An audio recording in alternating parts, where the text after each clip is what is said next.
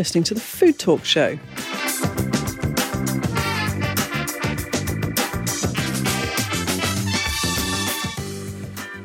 Hi there, my name is Sue Nelson, and for the next half hour or so, we're going to be talking all things food and drink. I'm joined by my fellow presenters. Well, it's a dream team, really. Ollie Lloyd, founder of Great British Chefs. Hey, how's it going? Good. And Holly Shackleton, editor of Speciality Food Magazine. Hello there. Hello. Hi. We've also got Timo Boldt in the um, studio with us of Gousto. Hello, Timo. Hello. Before we come to you, we were uh, chatting in the, you know, the Food Talk office. Um, how long have you been doing this now, Holly? About it must be a year, probably, probably Oh. more. Yeah. Do you yeah. reckon? Yeah, I reckon so. Autumn last year. I've been I a reckon so. presenter. Yeah. Yeah. So we were chatting in the office, and we were saying we should really talk about Speciality Food Magazine. Really? Happy I- to. Yeah, because you like trot up every week. well, I actually know what you do. Do you, Ollie? Well, she normally has good breakfast. That's always. That's always She does have good breakfast, yeah, and Yeah. Um, yeah, she's very. She's never happier than when she's sort of chomping away, eating stuff that's been brought into the studio. Yeah, or, But that's that's or probably having a the glass that- of prosecco or it's probably the sum total I know about Holly. Actually, There's a, there's a lot going on. Yeah. Hmm. so I subscribe to Speciality Food Magazine. Very good. In fact, by accident, I think we subscribed twice in an office. We've never cancelled one. But anyway, we normally have two arrive. Um, I still quite like a hard copy of something. I do as well. I- nice kind of tangible. Yeah, I, I, I oh, obviously I, I love online stuff and I love tech, but there is something about you know having a book or, or reading a magazine. So I, st- I still quite value my magazine that pops through. I'm glad. Uh, it's every month, isn't it? It's there's nine issues a year. Oh, I think I might have been shortchanged. okay, so nine issues a year. I, I can't remember how much the um, subscription is. It's not a lot. It's not a lot. No. What is it? Oh, You don't know, do you? 20, 20 pounds a year or something. Not much. Mm, Less than a kilo of truffles. Indeed. most things are. as we heard last week. Um, so I've, I've got my um, I've got my September issue in front of me because I couldn't find the most up to date ones. Um, actually, I have a little column in it, don't I? you do. Yes. make- you Star make- of the show. You, you make me write something, um, and um, um, it's normally around. So this one I've got here is about sixty-four pages, um, and it's specifically for anybody I would say who's an independent retailer. Yeah. So that's delis, farm shops, stuff like that. Food halls. Yeah. Who who else do you sort of aim it at? So that's our core readership, and we go out to all of the independents across the UK, as well as buyers at the multiples. So, kind of buyers at Waitrose, Sainsbury's will read us as well. Um, and also, we go out to kind of government offices and just the whole of the food industry. Oh, wow. Basically, anyone interested in the food industry reads us.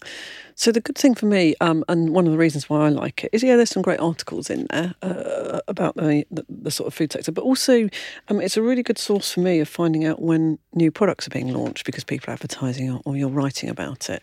So is that why the sort of buyers subscribe? Because it's pretty difficult to keep up to date with with what's new and what's going on. Yeah, I'd say so. I mean, we um, lots of obviously we can't cover literally all of the new launches in the food industry because there are so many. God, blimey, yeah, every day So many. probably. Um, but we basically we kind of pick our favourites, the ones that we think are most exciting, um, and as well as kind of um, drawing attention to the fact that they're new on the market. Um, we've got lots of retail advice on there as well. So it's um, how you display it, how you kind of, you know, what the story is behind it, how to train your staff to sell it um, as best as possible. Um, so we just cover everything really. Um, So business advice as well. Um, lots to talk about trends. You made me write an article about tax once. I did. I don't know why I did Just that. once. You did tell me off for that. Never again. Um, and the circulation's around what eight and a half thousand for the magazine, yeah, about eight like and a half thousand. Oh, I know you get loads, loads more on the website, um, and you've got nineteen thousand followers on Twitter at the moment. Yeah. Did you know that? I did. Oh, it was nearer twenty. Twenty, probably, yeah. um, so it's got an, a massive footprint into that sector. Um, so, can you just explain to me how a magazine works? So, you're an editor. So, first of all, what does an editor of anything, magazine, newspaper, do exactly? Everything. I'm very tired and busy all the time. Um, no, I basically I decide I have a look at what's going on in the industry, how we want to represent that in the magazine, um, make sure that it's always a commercial model. Um, so I'm not treading on the toes of the advertising team. Um, coming up with campaigns with them. Um, So, so when you say treading on the toes of, of the you know, the sort of advertising team. There, there's a big thing, isn't there, when you're uh, sort of in PR or a journalist and all that sort of stuff, is that the advertising and the editorial are separate.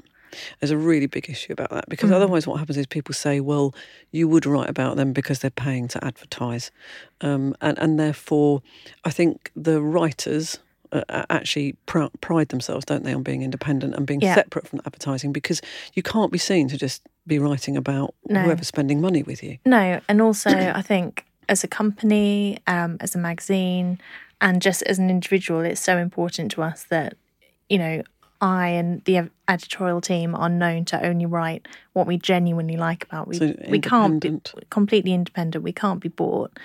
Um, yeah, And the same with Great British Chefs, um, Ollie. I mean, you, I mean, this is a hot topic. it's a really difficult a one hot because topic, you've got you've got you can't survive without the advertising revenue because people are not going to pay ten pound per issue, which is probably what it would be if you didn't have advertising revenue. Um, and it's the same with Great British Chefs. You, you're not going to survive without advertising, and yet you want to get some really independent information advice to whoever goes on it. How, you know, I- how do you juggle it? I think the interesting thing is this is this is probably one of the frontiers of, of debate at the moment on on where where content and brands play. So there's been a lot of talk at the moment, for example, about influencers and how you know what's an ad, what's not an ad, how are their you know reputation, what's authenticity, what's not authenticity. The Telegraph is certainly probably the guys who push the boat the furthest. I would say. What do you, what do you mean by that? blurring the boundaries between editorial and advertising.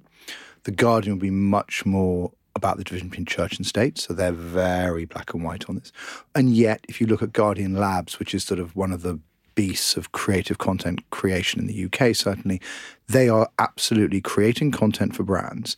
But the trick is to create interesting content for brands. So explain what you mean by content for brands. So say I say I I don't know make pickle or something on Branston So- pickle. Uh, what So does I mean, that mean? so as you know, I ran brands at Unilever and have worked with loads and loads of brands. And I suppose the, the challenge for a brand is to tell its story in a way that is engaging and motivating. And often just shouting your three line message at people is not necessarily very interesting. So the trick is how do you create engaging stuff that people want to read that ultimately then delivers engagement from a consumer perspective. And a lot of different brands are playing this game. People are producing podcasts like the one we do. Yep, yep. People are creating videos that's really that shows, for example, recipe videos are very popular in this area where you're showing how you use an ingredient in order to make something. But it goes much more broadly than that. You'll see stuff around, for example, financial independence and how to manage money, which will be in lots of papers and might be backed by a large bank, for example. so, And, and then you go further than that, where you will have organizations that will be doing things that are, I would say, almost philanthropic or social in their agenda, but tied to their broader corporate mission and therefore are producing stuff that help people do stuff. So, I mean, a lot of the sort of purpose led brands play in that space. And in those cases, they will go to publishers, whether that's Hearst, Time Inc., The Guardian, The Telegraph, and get those guys to produce content that aligns with their mission.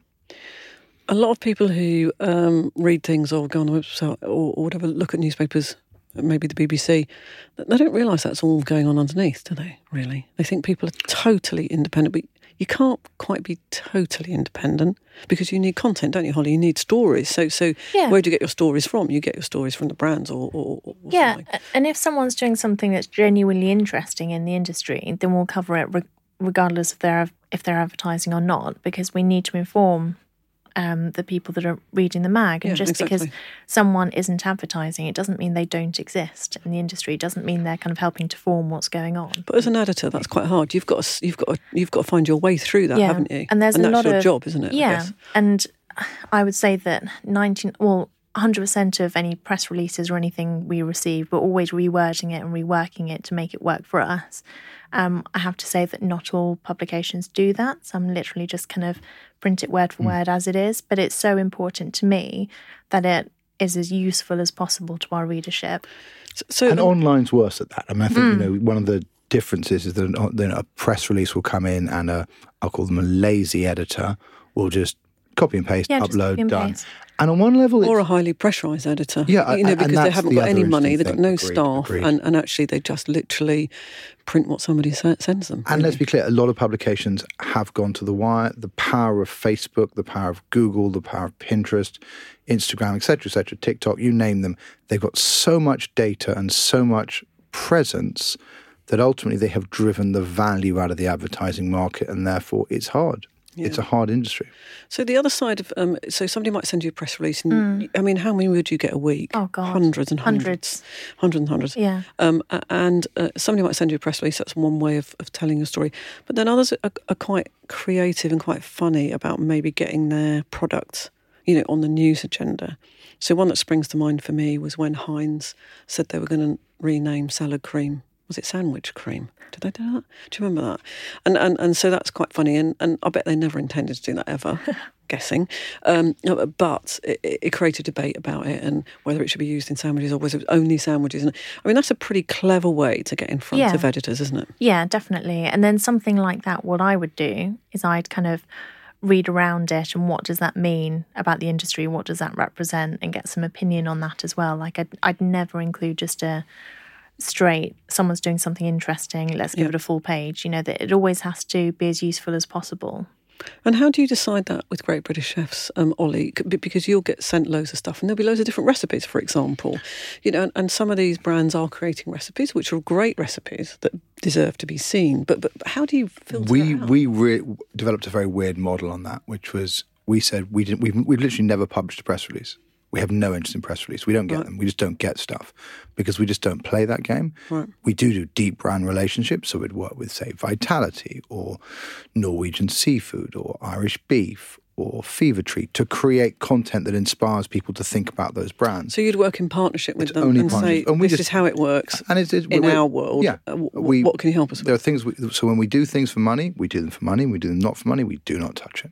So we literally have no interest in press releases, Right, interesting. which is which is, which is a very militant model. yeah. But look, I'm a brand guy, so my whole background is sort of, you know, I know the way the press release market works and all the rest of it.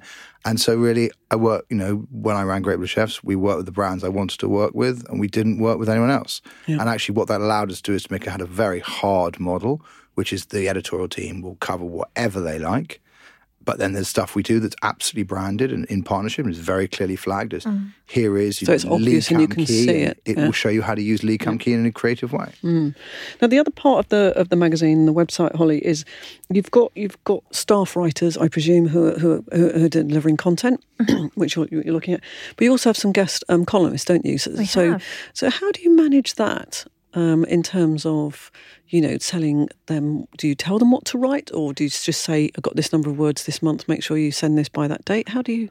I actually it? give them absolute free reign because I'm conscious that I'm sat behind my desk or you know traveling around for whatever reason. I kind of I have my finger on the pulse, but I if they're kind of sat down focused on one particular thing and you know they have that particular passion for that month, I'm not going to be the authority on that. They are, so they can. But what happens if it's rubbish? If it's rubbish, I send it back. You do. Yeah, You have I to. am. You I am to, actually quite tough. Have you sent you one have of to, Sue's don't you? Back? I haven't yet. Okay. Yet. Just checking. Did you See, notice there you that? go. I enjoyed that. Blimey. I'm glad I'm sitting between the two of you. You.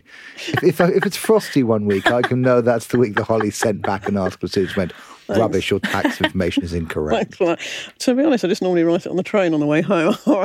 You shouldn't be telling me that. You've got your deadline. Oh my God, I've got 800 It's- words to do by tomorrow. It's a boomerang next time. yeah. Um, you've got some great columnists, though, haven't you, uh, who are writing for you? I do. I. You've got a particular favourite, I know. A little have- soft spot. They're all. It's you. No. you know that's not true. Um, well, I have um, so John Shepherd of Partridges and Charles Campion, the amazing Charles Campion. They've been writing for me for a good few years now, um, and I think they're absolutely brilliant. Um, so Charles, um, he always produces a very, very engaging and amusing column. Um, I just he's brilliant. I love the way that he writes. Um, whereas uh, John Shepherd also writes brilliantly. Obviously, otherwise I wouldn't publish it. But he has such insight into the the retail industry and the fine food industry. So I always know that there's going to be amazing stats in there. And Yeah. I think with partridges, obviously it's kind of it's quite a specialist retailer. It's very fine food. The Queen shop's there, but it is quite a good barometer. Yeah, so can I correct you? People shop there for the Queen. People, Yes. no, she pops in with her bag and mask on, so people I don't. think, I think she's online only now. Probably, yeah. She bring corgis with her. Yes, all of them. of course she does. Of course she does. so, um, so you get all of these these things that come in. I mean, there's there's literally hundreds or so of of, of little tiny you know, um, articles. Some are, you know, full page. Some are all sorts of things. So you, you as an editor will get all those things. Mm-hmm. How do you know? How, how, does that all then become a magazine? I mean, you've got to get the photography. Um, yeah, how do you? How do you? And you've got a deadline every month that you we cannot do. miss. We it really must be quite do. pressurised it towards the end of the month. Yeah, it's pressurised throughout the month. hmm. um, but I mean, we start off each year actually with a kind of framework. We know roughly what we're going to be running. Um, and then things, in terms of themes, in terms of themes, yeah. in terms of features and things, and we're always going to have the news pages. We're always going to have Viewpoint, which is the big kind of um, interview with you know mm. a big name in the industry. So there's always going to be that kind of skeleton of really good content, and then I have a few pages that I can play around with. Um, there's always going to be I know a couple of features on kind of seasonal products yeah. um, or you know, jams is always going to have a feature. Everyone loves jams.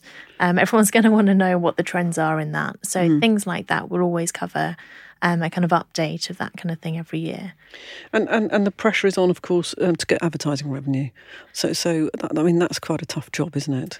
It is. Yeah, it can be. I mean, I mean you, you, guys are established for fifteen years or whatever it is, so yeah. obviously it gets easier. But if you were a new magazine or online thing starting out, it's it's that's really hard if you can even manage it at yeah. all. It must be a real, real challenge um, for the smaller guys. I mean, it's a challenge for us, but we have a brilliant reputation. Um, I think the fact that we have editorial integrity kind of works in our favour as well. Um, and also, um, like Holly and Great British Chefs, we we have really good partnerships um, in the industry as well. So we're mm. producing um, so, for example, with Speciality Fine Food Fair, the organisers of that, um, we launched this year um, in the summer. We did a twenty icons of fine food and drink, um, where we kind of together. Um, we just did surveys, kind of went out on social media, um, spoke to the industry, and found the 20 biggest names mm. in food and drink who have influenced more than any others, brought them all together for a bit of a party. um, and yeah, there was some kind of um, some support there as well. Um, we did in our October issue, we did um, an eight page report on the organic industry, which was in support with um, BioFach, the European Organic Show.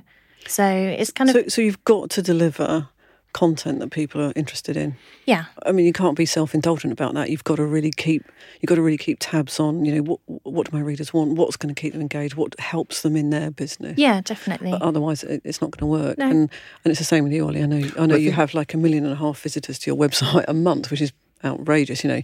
But but unless the content was really interesting, you wouldn't get that. You just wouldn't. Yeah, I think though one of the things that's interesting you're mentioning though is that a lot of what I think brands struggle with today is contextual relevance.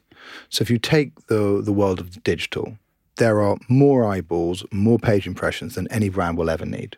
It's just, you know, and therefore, in the end, if you want to reach a consumer, you can do it very easily. Mm. But actually, the real challenge is reaching the right consumer in the right context. I think what's really interesting about specialty fine food is if you are a brand that is looking to build distribution in the kind of people that Holly is talking about, it's an amazing way of reaching those people. The fact is, you can argue that the actual distribution number of readers is very, very small. But the fact is, you only need to influence mm. 10 buyers and you've suddenly got a business. It is, it is, in terms of readership, it is definitely a niche magazine, but, but it goes out to all of them. Yeah, it's supposed to be. And it, yeah, and it goes out to, genuinely goes out to double um, the competitor. Um, and that's ABC certified as well. So we genuinely yeah, are landing on the doorsteps of those people um, and they're engaging back with us as but well. But I, I, I, see this, this the, the, the laser targeting of it as being the benefit of it. Mm. You know, BBC Good Food is ten times the size of any other food publication in the UK. But it's a very broad audience, mm, people yeah. who are alive and eating. So, just to, to, to explain, then, if you're an advertiser, it's like, well, I've got a very niche product here. I could advertise on BBC Good Food, but I don't know who's reading it really. It could be well, a no, grandma, so, it could be a, yeah, a food so, producer, it could be it could be anybody, so it's quite hard to target. If you've got a blanket huge campaign you want to, that's fine. But if you want to get into a farm, into farm shops, or you, you know that you go to something more niche. So circulation isn't everything, is it? It's about no, it's who the, who, who the readers are. Yeah, definitely, yeah. and also um, what part editorial plays in that of kind of translating that because there could be I don't know, a brand that's sold in a supermarket, absolutely huge brand. Um, how do they translate what they do to appeal to our readership? Yeah. And you know, it's part of my job to find a way to to angle that to our readers. But just to be fair to BBC Good Food, I mean, the trick with all the digital game that's going on nowadays is that you can slice and dice. So the power of data means that you can say, okay, if someone is viewing a vegan recipe and they've come to it on this particular journey, you know certain things about them. Whereas, you know, if you're just, you know, doing what I'll call general run of site Facebook advertising you know, or Google advertising, you have no idea. But the, the point of, of digital is that you can get very, very, very close Yeah. to a target audience and, and I think most importantly, test and learn. Mm. And that's what I think part of the game is, which is if you know enough about your audience, then you can work out how to reach them more effectively and, and more effectively. Mm-hmm. Well, thank you for that. I know what you do a bit more now. I'll just send my 700 words off. And Well, of course, there's also the awards. we have run the Future Food Future Awards, Food which we feel quite strongly about, don't we? so do. you're very good at um, supporting that. Um, and that's about, yeah, seeing, getting profile for people that we think are doing really interesting things, don't we? Yeah. Groundbreaking things, which is what this programme's about, I suppose. Indeed. So yeah, there's the mag and countless other exciting projects on the side as well. So Okay. as I say, busy and tired. Well, um, Timo's with us from um, um, Gousto. Um, Timo, uh, you're in a very difficult space, which we'll explain what you do in a minute. Did, how do you get in front of of, of um, you know that audience? Do you do you invest quite a lot in PR and advertising, or is it word of mouth? You've got to get it right because otherwise you don't sell anything. Yeah, no, it's a it's a it's a great point. Um, I mean, the key is to recognize that 66 million people in the UK eat dinner and lunch every single day. So there's a there's an absolutely enormous um, opportunity for us. And for the last 50 years, supermarkets have built a supply chain that for the next 50 years is is no longer um, fit for purpose as uh, you know food purchasing is moving online. Convenience sustainability and health are hugely on the rise. Um, so i think we have a couple of um, you know structural trends that play in our favor and then our challenge is um, how do we get in front of the right customer, uh, almost exclusively using digital content plus PR plus TV advertisement. So let's just explain what you do. Um, so um, uh, Gousto um, has been going for ten years. Have I got that right? Seven years. Seven years. Oh wow! Um, I know you're committed to sustainability, which which we'll talk about later. But essentially, what you do is you can go onto your website. You can choose a recipe, something that you're going to eat tomorrow night, say, um, and basically the ingredients needed to make that recipe suddenly appear on your doorstep. Magically. We do all the heavy lifting. Yeah. So, so as you say, the model of going to a supermarket is. I'm really lucky now because my children are left home, so I can, and I have got the time. Whereas when you're time pressured, it's very difficult. I can now go and shop as I want, you know, as I decide what I'm going to have the next day. When I had smaller kids, it's like we used to go and do what I call big shop, uh, which means you have to try and predict what you're going to do for the whole week because you don't have time to do, you know, and you get a whole load of stuff home such a huge amount of waste involved in that, and you've got to try and predict that. Oh, I forgot on Wednesday, none of us are here, and you know uh, we don't have to cook dinner then, and you know that's a really difficult model. The other thing is if you've got something like Ocado where deliveries come, again that's sort of like a big shop in a way, but that doesn't help you with the cooking, does it? It's just it's just it's just you get your staple stuff in. So presumably what you're trying to do is you're trying to get people to order ingredients and then help them create that meal with literally almost no waste. Have I got that right? Absolutely, um, spot on. I mean, we we've always had this vision of being the most loved way to eat dinner. Practically, um, we achieved that the way you described it. Um, so it's all about you know personalizing the experience, giving customers exactly what they like. Everyone nowadays is competitively busy, running after toddlers, um, you know, waiting for the bus. Everyone is ordering on their phone. Eighty percent of our revenues are coming from from um, apps. Um, and, and at the same time, everyone is interested in health. Um, it means something very different for you than it does for me. Yep. So we should never see the same menu. Um, but ultimately, the, the, you know, there's step changes in how consumers um, feel about food. So, so if I was to go on your website, and I've I've downloaded one here, um, there's there's a little section there on ten minute meals. Quite like that if you're if you've got a busy life. Um, I trawl I trawl through stuff and go, oh, Thai red jumbo prawn curry. I really fancy that tomorrow night. Um, so you go on, you order it, it tells you how to cook it, which is great. And then basically what arrives is this is ingredients for two, but you could order it for four people, six people, whatever it is. So I get I get my jump my jumbo king prawns come. I get a teaspoon of dried chili flakes. I get a lime. I get some steamed brown basmati rice. I got 80 grams of trimmed fine green beans. I've got a Thai red curry sachet, which has been made for me. I've got 15 grams of fried onions and I've got 50 grams of solid coconut cream. So that all arrives. You know what to do and you cook it. It's great, isn't it? What do you think? I know, I know, I love cooking. So I, you know, but you can imagine if you really Well, no, the- stressed the- out. I mean, the interesting thing is, look, in the research we did back at Great British Chefs, the the overriding group of people who are buying Gousto, Hello Fresh, Mindful Chef, any of the the boxes that are out there, are people who engage with food. Because the truth of the matter is, if you're not engaged with food, what you've just described is terrifying. right. You know, how do I, I'm going to overcook the prawns? I don't know how to mm. eat prawns. You know, I mean, like, what do you mean? I'm using curry paste. What's you know, you haven't cooked with coconut milk. I've never made a curry from scratch. Like, actually, that is you know, that is essentially the ingredients required to make a curry. Yeah. Right? It's what if you're making curry from scratch at home, you will use that's exactly what, What you, you use. if you had it so in, What it that's the thing. isn't is essentially a throw bottle of sauce over top of meat. Yeah. You know, so it, this is this is engaged cooking. I mean, you know, it's it is not for the culinary illiterate as I call them. Yeah, but but what is useful, I think, as well, is it's got nutritional information. So you know how many um, calories per person that's going to be, fat, you know, carbs, blah blah. Um, it, you know, it means that you could go onto those websites and say, well, I'm, I'm on a diet for a couple of weeks, uh, or, or I just want to, you know, calm down a bit. Um, I'm going to search ones for the lowest calories, and and you know that might help me during the week. But I'm still got some really delicious stuff. I don't have to think about it. Somebody's done that work for me. Completely. And I mean, um, what what we've worked really hard on is we we built automation into the system um, early on, and we built data science into the personalization. So today we offer 40 recipes per week. Um, the closest competition does 15, uh, 18 recipes. So we really push the boundaries around what's possible around vegan, gluten free, dairy free. Um, a lot more is coming fast, so that we can really personalize and customize the experience to your dietary needs. Um, And I think the thing is, if you are living on your own, um, you know, uh, I've got your rump steak chili miso ramen in front of me, uh, the the recipe. It- you know, I will get one carrot delivered. I'll get one egg delivered. I'll get the exact right amount of, of ginger. Well, that's really appealing to me. Uh, uh, you know, because there is literally no waste. Forty percent of all food in the UK is wasted. Yeah. Roughly half of that is in the supply chain.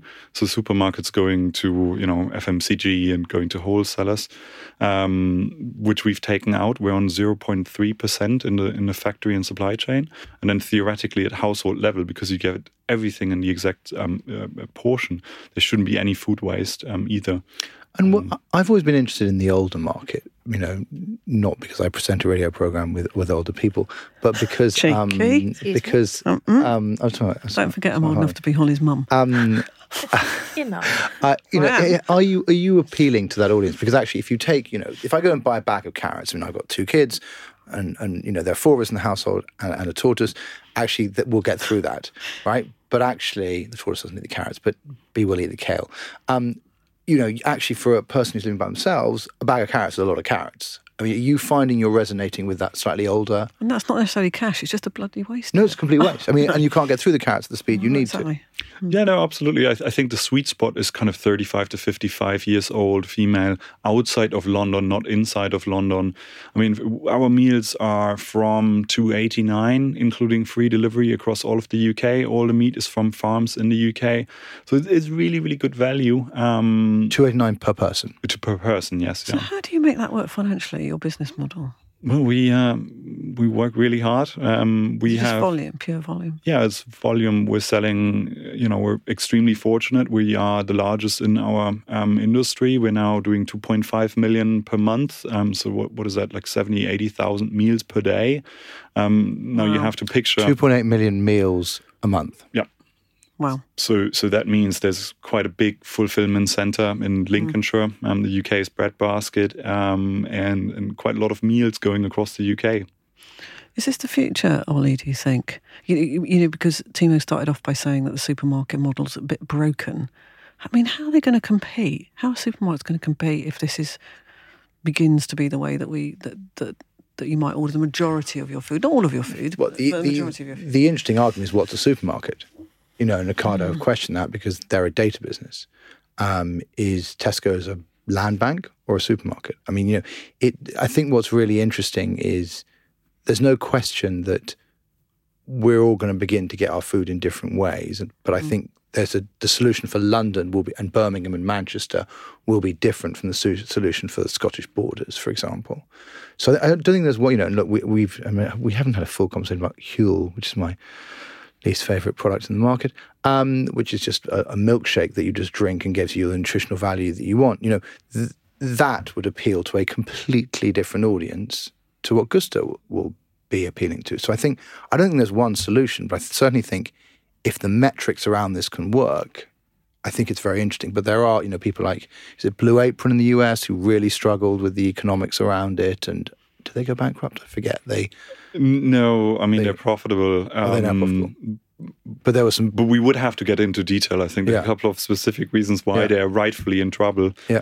Um, so the offering is quite different in Yeah. the UK. But it, but it's these these are difficult. I mean, you know, you know, you're you're you're setting up a massive supply chain, and you know, it's a race. It's a race to scale, isn't it?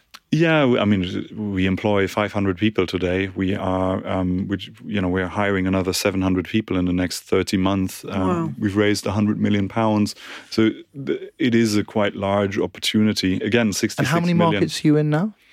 only the UK, and we have no plans to go outside. Um, recognizing how massive this is, if there's 66 million people eating dinner and lunch every single day, right? It's 120 million meals per day. Gousto is selling 2.5 million per month. We're scratching the surface. We're 0.0 something percent. Um, we're absolutely tiny. Um, and to really, really, I mean, the weird, the, the weird um, thing is, is that the larger you get, the more you can localize and personalize Yeah. this. That's um, why it has to be given scale. data. Yes, exactly. And, yeah, otherwise you know, you're not going to make the money. if you're a tiny startup, you, you can't sell anyone for three pounds a dairy free meal. But at our size, we now have an amazing vegan offering which we can personalize and customize for you as a customer. We're not there yet to, to offer kosher and halal, but if we uh, double in size again, amazing.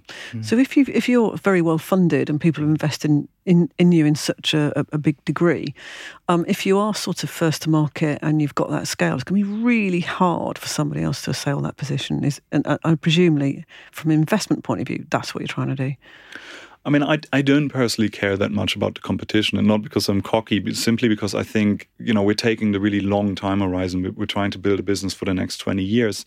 We're obsessing about the customer. It's all about the customer, and then we're building data and technology capabilities to deliver ever greater experience to the customer. So I think we're building this differently than lots of companies in our space, um, but but that also means we have taken on a little bit of um, funding. Yeah. Yeah, but but you do describe yourself as a data company.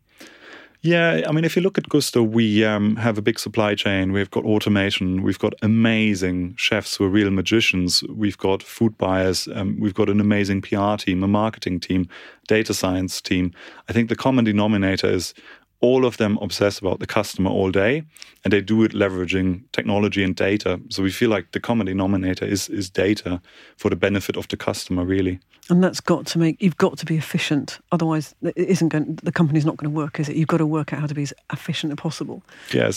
so I think what's also interesting is how you know businesses like yours are also changing the kind of the eating habits of the UK. 'Cause a lot of the mm. things that that Sue has pulled up are certainly bringing out ingredients and things that people would not necessarily, you know, have cooked, have experienced. And I think what's very interesting is that in in the in the challenge to get smart, quick, two person meals generally, or you know, slightly bigger, your ability to have it at two, you've actually got to think quite differently from a cooking perspective. And a lot of what I'll call the sort of the classic British meals of, you know, the sort of the old school ones just aren't fit for purpose. It's a much more international spectrum of, of recipes than Well, there's stuff on the website. To be fair, that's that's very very you know British traditional. Yep. I, I mean, one that I pulled off uh, last night is creamy haddock linguine. Lovely. linguine is not British. No, no, no. But but uh, but it's a very what I was trying to say is a very simple dish. But Yes. you've got shepherd's pie on there. You've got there's all sorts of stuff on Yeah. there. Um, But know, but you but you can't for this to work. It's got to go beyond what I- you know. You know, there's always always It's been those be rubbish articles yeah. saying we own you know the British only cook six dishes, which obviously is fundamentally untrue when you get into the foodies of this world. Yeah. But what's interesting here is is that your model wouldn't exist if you only did what I call the British classics. It is about that. Yeah, sausage and mash and Yeah, yeah, all you that can't- stuff. yeah. Yeah. absolutely. Yeah, and I mean, you mentioned the 10 minute dishes. We also offer Wagamama recipes, um, which you can literally, you know, spend 12 pounds at a Wagamama restaurant um, anywhere in the UK, or you can order it for three pounds um, from Gousto and then make it yourself. We offer Joe Wicks, um, you know, the healthcare influencer. He's got a healthy range on Gousto. Um, he's got a very popular um, or, or massive following, um, especially amongst younger demographics. So, so we're trying to be, you know, slightly clever and then deliver novelty across the UK. Funky. I, I would say we deliver inspiration, but sure. Yeah. No, but that, but look, that in the end, the challenge ultimately is that people get bored. And I think, you know, certainly, I know this is not the case for necessarily for you guys, but I've always heard from conversations with people in the subscription model business that the challenge is dropout rates and that people eventually go, yeah, I'm going to move on to something different. And therefore, unless you're innovating, unless you're constantly have to. providing delight and inspiration, you'll lose people at the other end of the funnel. Hmm. Completely. yeah. I mean, I, I I've never dreamt of, of ordering any of these things, uh, like takeaways being delivered or any of that stuff. I mean, I've been really interested in going through the Gousto website because if if you are on your own during the week or something, it's an incredibly efficient way of doing stuff and, and cutting out on food waste, which I hate food waste. I just really hate it. But you know, often if you're on your own, the number of times I throw away, you know, half a loaf of bread because you just, I can't eat it. I can't get through it. You know, and I might put some of it in the freezer, but I'll often forget. Um, I keep and, throwing uh, out half a loaf of bread because if I threw them at a window, they'd go through it. Yeah, exactly. Just a different challenge. But I just um um it's it's really interesting, and for me, it means I, I still can cook, which is what you were starting from in the, in the is the first place. point, yeah. You know, I'm not, somebody's not delivering me something that I don't know what's happened to it. You know, th- these are ingredients that arrive. I get exactly the right amount of ingredients, and then I can I can faff about and because I quite like the cooking thing anyway. It's a good model, I think. It, it it's really interesting because It's I, getting the delivery right that I think is is the business challenge. you deliver when people aren't in as well. Yes, um, especially outside of big cities, um, people don't don't care that much. They tell us leave the box behind the bushes, fine. Um, that seems to be fine. In in bigger cities, we offer morning, evening delivery slots, um, so it's relatively easy. We deliver seven days a week um, across all of the UK, including little islands and highlands.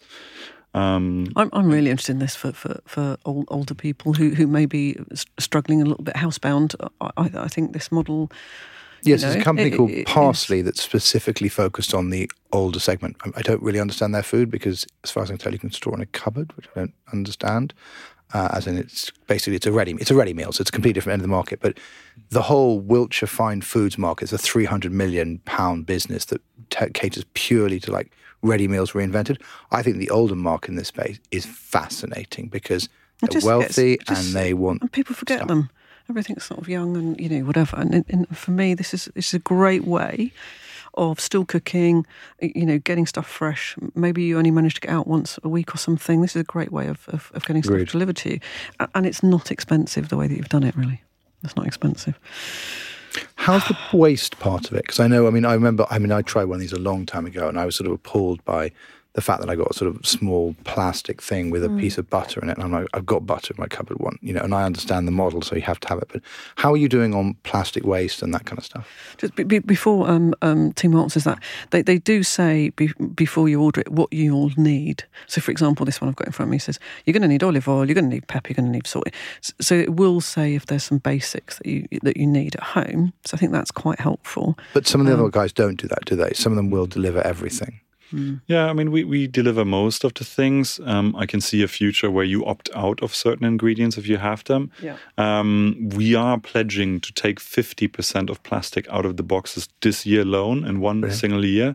Um, so we're working incredibly hard on it. We're, we're now working with um, University of Cambridge um, to replicate a study um, by Michigan University that kind of concludes meal kits, you know, sent in a box have far, far, um, you know, better environmental footprint than supermarkets. So I, th- I think the model makes sense. If you think about delivery, we're not shipping um, meals through our own vans. We're actually piggybacking on ASOS, Amazon parcels being sent to, Wales and Scotland. We're literally just saying, hey, here's a Gousto box. Could you please take it? Thereby, we're not creating additional um, emissions. So, so I think it works. But equally, yeah, I mean, there's a lot more we need to do to work hard.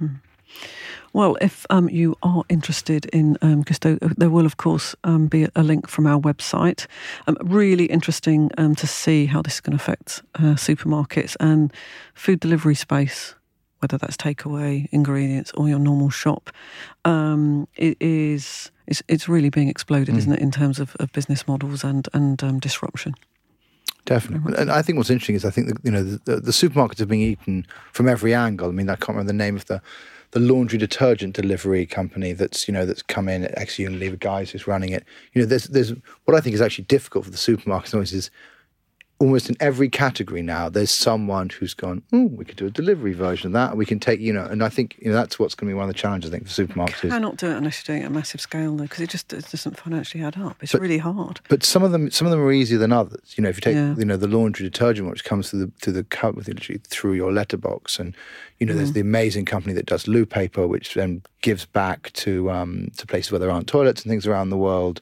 Amazingly called Who Gives a um, and you know, a massive Australian company have done amazingly. I think actually mm. to break into the UK recently. So there are lots. I think there are lots of these people who are. Who, it means the supermarkets are really in quite a lot of trouble. They, they, are in a lot of trouble. So, final word, Timo. Do you want to add anything? It's exciting, isn't it? What's your favourite recipe? What's my favourite recipe? Yeah. Um, I um, I designed all our recipes um, seven years ago myself. Um, they're all now sadly blacklisted um, because we have better, more talented people, um, and also because we struggle to source them at scale. Sure. Since I went to the market, Borough yeah. Market in London, which was fun. Um, I guess what I love the most is is just the choice, right? The level of choice. I, have got a young um, son. I'm busy all the time. I cook during the week. I cook ten minute meals, and then during the weekend I cook you know sixty it's, minute it's fine dining Gousto yeah, recipes. It's totally different. Mm, That's the fun of it. Jolly good. Well, um, thank you so much for joining us, Timo Boldt from Gousto. Um, you've been listening to the Food Talk Show which, as you know, is syndicated to radio stations across the UK and further afield, as well as being available on Stitcher, Spotify, Podbean, iTunes, and the podcast app on your phone. Thank you to my fellow presenters, Ollie Lloyd. Thank you, Ollie. Welcome. Uh, interesting, Holly, for independence as well, trying I to look at so. how they're gonna, how they're gonna, I don't know, piggyback or compete or where you know the space that they might. I think it's like um, you know, read, reading something online or on a Kindle versus having a tangible book or mm. magazine in front of you, people will still want a bit of an experience and the connection. But I think, it, as what Timo was saying, is if if you're doing, uh, I'm going to do this during the week because I'm busy not at work. Now these are my my treat times, and yeah. I'm, I'm, going to spend some more time. I'm going to go and see. Oh, I'm going to go look what ham I might buy, or yeah. you know, that's a that's a nice space to occupy. Yeah, I think, I think what's harder is the I've got to go to Sainsbury's or something because I've got to fill up with all these these things mm. that I need mm. during the week. So could be an opportunity. I think so. Could be an opportunity. So um, if you want to recommend any future guests, someone doing something groundbreaking in the food sector, please get in touch with us via Twitter on at Food Talk Show. And if you want to listen to any of our hundreds of podcasts, go to foodtalk.co.uk or go on the Speciality Food Magazine website, which we've been listening all about today. Uh, we're right on the homepage. And so I do hope you have a good week. Bye bye.